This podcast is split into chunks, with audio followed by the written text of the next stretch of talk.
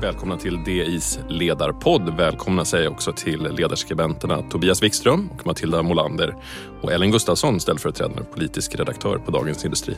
Jag heter Andreas Johansson. Vi ska börja med att prata om frågan om gårdsförsäljning av alkohol. Den här riskerar att gå i stå. Varför Tobias? Ja, det verkar som att det är trögt på socialdepartementet. Där har det tagits fram eh, ett papper, rapporteras det om, där tjänstemännen argumenterar för att det liggande förslaget om gårdsförsäljning av alkohol skulle kunna krocka så pass mycket med Systembolagets monopol att det sen kan utmanas i EU-systemet så att säga. Och därför så, så bör man inte införa det här förslaget för att det hotar eh, detaljhandelsmonopolet. Så vi kan glömma att få köpa en flaska skånskt vin på vår bilresa i, på Österlen nu? Ja, vi får nog skaffa ett litet lager innan för det kommer att dröja i alla fall, det tror jag nog. Men eh, det intressanta i regeringskretsen är ju att Jakob Forssmed som är ansvarig minister, socialminister, kristdemokrat, han säger att han vill införa det här men det får inte hota Systembolagets ensamrätt. Medan Ebba Busch, partikamraten och partiledaren som är näringsminister, säger mer frankt att det ska genomföras. Det här är en fråga som har eh, funnits länge. Jag vill minnas att det var Maud, hos Maud Olofsson, Centerpartiet, som den föddes. Att små eh, vinproducenter främst då, men säkert också ölproducenter, eh, skulle kunna sälja flaskor över disk också till de som har besökt och inte bara serverade i glas så att säga. Det är nog ganska intressant att en fråga som i grund och botten är ganska liten har blivit så stor. För det här själva förslaget som ligger om gårdsförsäljning eller den utredningen som finns. Det är egentligen ganska begränsat. Det skulle bara gälla småskaliga producenter. Det finns ett tak för hur mycket du får köpa med dig. Det finns krav på att man kan inte bara åka dit och köpa en flaska. Du ska gå ett studiebesök innan för att tydliggöra att det här liksom är en del av besöksnäringen. Så att det är verkligen eh, ja, men, liksom, mycket säkerhet om man säger så och liksom rigoröst runt detta. Utredningen själv säger att det skulle ha en ganska begränsad effekt på folkhälsan och ändå så har den blivit så kontroversiell och det är just för att det är inte längre en fråga om det här lilla förslaget om gårdsförsäljningen. Det är en fråga om hela det svenska alkoholmonopolet och det är då man får de här vilda argumenten. Man säger tänk på barnen och vad hemskt det vore med ICA Lådvin och vinstdrivande aktörer kommer ta över. Det är liksom den typen av argument som förs fram nu. Och det intressanta med de motargumenten då som, som man hör i debatten det är att samma argument skulle lika gärna kunna användas för att säga att vi måste skärpa lagstiftningen ännu mer eller vi måste skärpa monopolet ännu mer. Och det är ingen som, som säger det eller som vill det. Eh, och eh, det är för att någonstans har vi också bestämt att vuxna människor har eh, rätt att, ja i alla fall till viss, eh, till viss del eh, besluta om sina alkoholvanor. Eh, så att någonstans finns det ju liksom en, ett, ja, ett hyckleri också i, i den motargumentationen. Som att dagens nivå av monopol vore liksom det perfekta. Matilda? Nej, men jag tänkte bara att det är ju också, alltså en anledning till att den här debatten blir så stor är ju att båda sidor är ju medvetna och överens om att den här debatten egentligen handlar om någonting annat. Jag tänker för de som är förespråkare för Systembolaget och som är motståndare till det här är kanske inte egentligen motståndare, tror väl inte att liksom, det kommer bli en liksom, landsomfattande alkoholism av att man kan gå ett studiebesök och köpa en flaska vin för 300 spänn. Men efter ett studiebesök. Exakt, efter ett studiebesök. Nej, men det finns ju lättare sätt att få tag på, på sprit i Sverige så är det ju om det, om det är det man är ute efter. Och på samma sätt så de som förespråkar det här, det är klart att det, det skulle vara bra för de här näringarna men det är ju inte avgörande utan det man vill se på sikt är ju ett, ett avskaffande av Systembolaget eller en på annat sätt begränsning av alkoholmonopolet. Så det är ju det, det här är ju en protodebatt om om alkoholmonopolet. Mm. Ja. ja, alltså den, den diskussion som jag tror Maud Olofsson syftade på handlade väl om att en typ utländsk turist som går, kommer till en skånsk vingård blir nöjd med vinet, inte kan få köpa med sig detta. Det är en anomalitet, anomalitet så att säga. Men hela den här diskussionen eh, föder ju nu, tror jag, en diskussion om alkoholmonopolets berättigande. Om det är så att det här Systembolaget som väldigt många i Sverige gillar och, och känner sig nöjda med, om det existensen av det hotar sådana här saker, ja, men då får man kanske börja diskutera vad värdet är av detaljhandelsmonopolet. Nu när eh, bara, en, eh, bara, bara två tredjedelar av all konsumerad alkohol före pandemin då, eh, köps på eh, Systembolaget. Då innebär det att vi har en tredjedel där det är privata intressen involverade som man kan konsumera på söndagar, som man kan ta med från Danmark och så vidare. Och då måste man ändå fundera på, har Systembolaget och deras väl omvittnade goda ålderskontroll och allt sånt här har det den betydelsen? Varför skulle inte privata aktörer kunna, kunna kolla ålder och så att säga få sin licens indragen om de skulle bryta mot det? Det finns väl ingenting som talar för att en privat vinaffär inte skulle kunna ta, eh, kolla ålder och så vidare. Det kan ju restauranger och man kan skärpa de reglerna och så vidare. Så den här idén om att det bara är staten som kan sköta detta, den känns när man tänker efter en, en ja, lite otidsenlig. Det är för att man sätter någon slags likhetstecken mellan Systembolaget och kontroll av alkoholförsäljning och då så lägger man in allting annat i det också, till exempel ålderskontrollen. Det, det finns ju även i andra länder har man ju också regler kring alkoholförsäljning. I Frankrike till exempel får man inte sälja alkohol efter klockan åtta tror jag det är. Mm. Så var det i alla fall när jag bodde där för några år sedan. Eh, så, så ser det inte ut i, i Belgien till exempel. Där kan man köpa mycket senare. Så det finns ju regler kring alkoholförsäljning, det är inget problem att ha i EU. Sen, sen, finns det då en paradox och det är att Systembolaget har jobbat hårt för att förbättra sin service. De drivs av idén att man måste eh, upprätthålla en hög service för att legitimiteten hos allmänheten ska finnas för Systembolagets ensamrätt. Det innebär den här absurda saken då att man vill ha öppet längre på lördagar. Det fick man inte, men man ville det. Man vill kunna ha hemleverans av viner även på tidpunkter då Systembolagets butiker är stängda. Men det fick man inte heller. Men Systembolaget vill så här alltså då att de vill öka tillgängligheten eh, av vin men de vill behålla monopolet. Och det finns någon slags motsättning där som jag tycker eh, pekar på hela den här eh, ja, paradoxen. I början av sommaren kom ju den så kallade Winefinder-domen, ett avgörande i Högsta domstolen. Vilken betydelse har det i sammanhanget?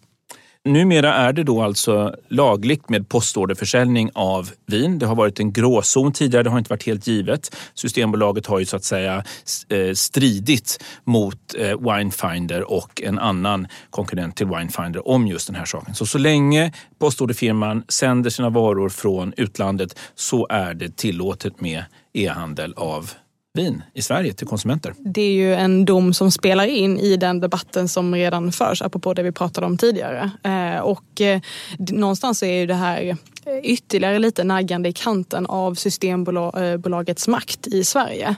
Eh, och eh, en fortsättning på en, en mer liberal riktning kan man säga.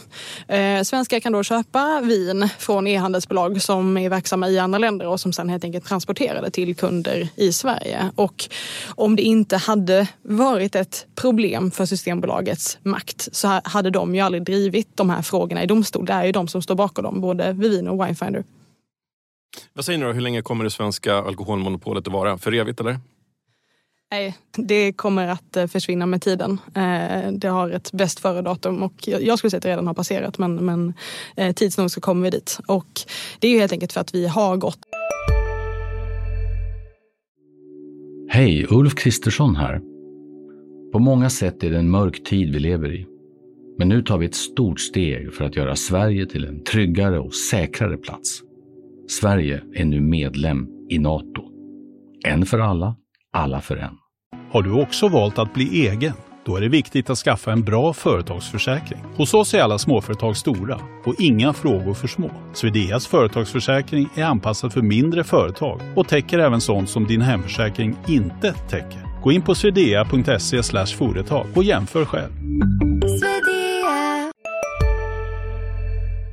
i en allt mer liberal riktning under lång tid. Vi hade en, en omröstning om huruvida vi, man skulle få dricka överhuvudtaget eller inte. Den, den, eh, den, liksom, det, den föll med, med, med knapp marginal ska sägas. Sen hade vi motbok. Den kontrollerade vem som fick köpa, hur mycket du fick köpa, en direktör fick köpa mer, viktigare status och så vidare. Vi har haft krav kring hur, att man, vilken mat man ska äta kring alkohol. Så att genom tiden så har vi ju gått från liksom en, en, en absurd alkoholpolitik till någon som i alla fall blir lite, lite, lite mer liberal eh, liksom genom årtiondena.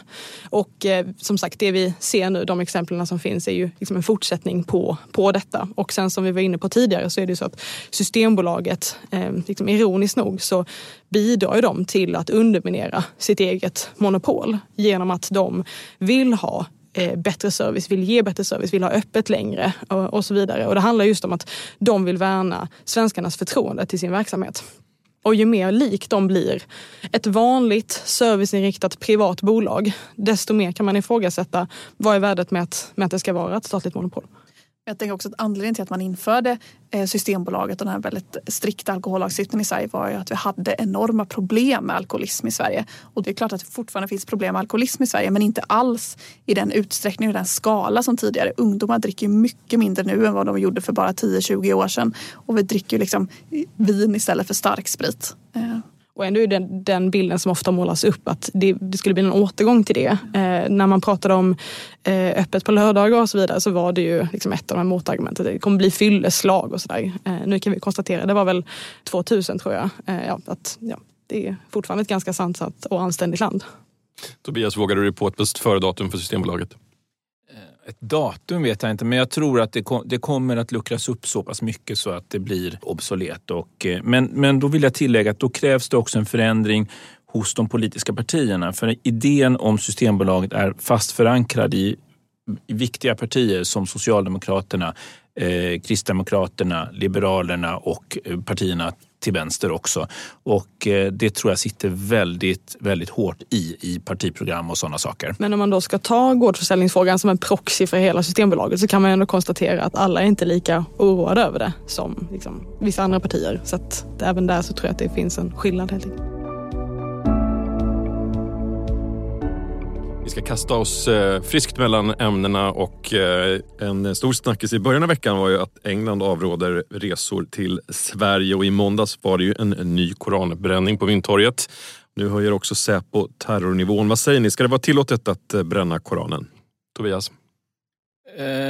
Det är ju, det enkla svaret är ju naturligtvis ja, att man ska få uttrycka sin åsikt i olika former och så vidare. Sen eh, tror jag att den här ändringen av ordningslagen som vi har öppnat för att man ska utreda, eh, att det från politikernas sida tror jag är ett sätt att vinna tid, att kunna visa utåt att vi tar den här frågan på allvar.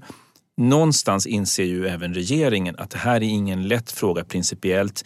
Blir det ett sluttande plan? Vad är nästa sak som ska förbjudas? Men framför allt Eh, så ska ju det här då, eh, det, det finns ju en, en problematik naturligtvis att polisen ska bedöma eh, till exempel då vad för demonstration som skulle kunna vara problematisk på ett säkerhetspolitiskt plan. Det är kanske inte den vanliga ordningspolisens främsta kompetens.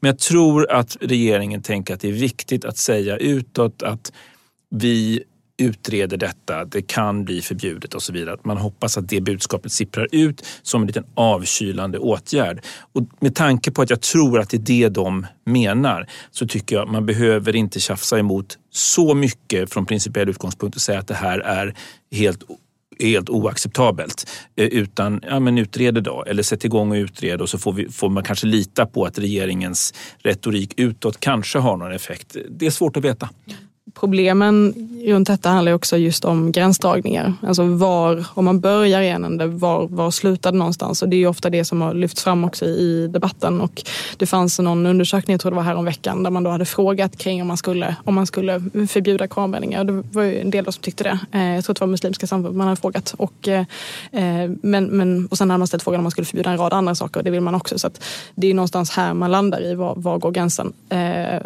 Samtidigt så är det ju en väldigt svår fråga. Jag tror att det är fyra av tio svenskar som tycker att man ska förbjuda det och jag kan ha full förståelse för att man, att man landar där. För att eh, det känns ju helt absurt att man skulle stå och bränna någonting som är heligt för andra människor. Eh, och eh, samtidigt tycker jag då att det är väldigt bra att, att regeringen har öppnat för den här eh, utredningen av ordningslagen, att man ska ändra den. Eh, det känns absurt att man skulle få stoppa en demonstration för att den skulle kunna utgöra ett hot för personer som står i demonstrationens direkta närhet utanför någon slags avspärrning kanske. Men att du inte skulle få stoppa en demonstration om det utgör fara för liksom, Sverige som rike eh, och svenska säkerhet. Så att, att man kollar på det tycker jag är väldigt bra.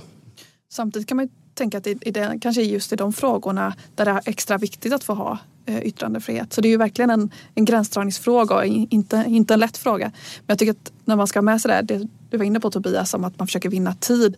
Alltså de här reglerna har ju sett ut så här vad jag har förstått sedan 70-talet. Och det är inte som att vi har haft liksom, koranbränningar. Det är, ju, det är ju nu det har kommit en, en dansk man som har fått för sig en, en galen idé att han ska börja bränna eh, koraner för att provocera. Och sen har det kommit copycats som har följt efter när man har sett att de har fått en, en reaktion på det här. Och det är ju ofta så om någon gör något kontroversiellt som får väldigt stora konsekvenser så kommer det copycats. Men sen efter ett tag så dör ju det här av. Och det är väl det som gör att motståndet mot koranbränningar idag är, är, så starkt tror jag. Just det här att man uppfattar att det kommer i en tidpunkt när det handlar om att försvaga Sveriges ställning och hota våra intressen. Jag tror att det var var fjärde svensk som tror att koranbränningar är ett sätt att hindra vår NATO-ansökan. Och det är klart att när man kopplar ihop det här till liksom den större delen om svensk säkerhet, om man då tänker både militära angrepp och nu den typen av hot som vi ser idag, då är det ju det är fullkomligt rimligt tycker jag att man landar tillbaka i liksom hur, vad ska man göra för att säkra svenska intressen. Eh, och man har också sett att det har funnits de här liksom, eh, ryska aktörer till exempel som har utnyttjat tillfället för att sprida desinformation om liksom, vad svenska statens roll är i de här koranvändningarna. Så det är många stora viktiga frågor som landar liksom, i, tillsammans i, i liksom, den här frågan om bara förbjuda eller inte på något sätt. Och hur har det här påverkat Sveriges eh, process i NATO-medlemskapet? Det är svårt att säga men vi är ju inte medlemmar än det har inte skyndat på processen. Nej. Samtidigt i februari så sa Erdogan, eh, om jag minns rätt, att eh, Sverige skulle inte kunna bli medlemmar så länge det var tillåtet att bränna Koranen. Eh, vi kan konstatera att det, det, är fortfarande tillåtet och Turkiet har gett grönt ljus för att vi ska kunna gå med. Eh, men precis som du säger Matilda, vi är ju heller inte medlemmar eh, ännu. Så att frågan är ju om det här på något sätt kan bidra till att förhala den processen. Utrikesministern Tobias Billström säger ju att det finns ett, ett, av, ett avtal, en överenskommelse mellan, mellan Sverige, Turkiet och Nato i Vilnius då, i juli eh, som innebär att, att de ska godkänna, ratificera vår ansökan. Och det måste han ju säga på något sätt. Han kan ju inte börja vackla i den frågan. Men man undrar ju vad det här kommer att innebära ändå. Vi lär få återkomma till ämnet på både ledarsidan och i Ledarpodden. Jag säger stort tack. Missa inte våra andra poddar, Digitalpodden, Makrorådet och Analyspodden. Ansvarig utgivare är Peter Fällman. Vi hörs igen nästa vecka.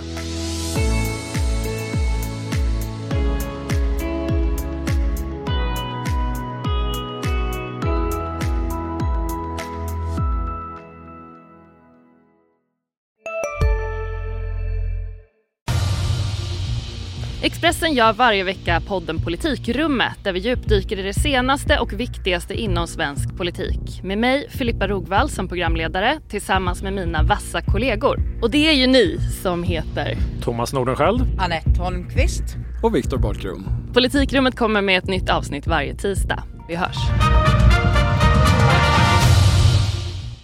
Hej, Synoptik här. Hos oss får du hjälp med att ta hand om din ögonhälsa. Med vår synundersökning kan vi upptäcka både synförändringar och tecken på vanliga ögonsjukdomar. Boka tid på synoptik.se.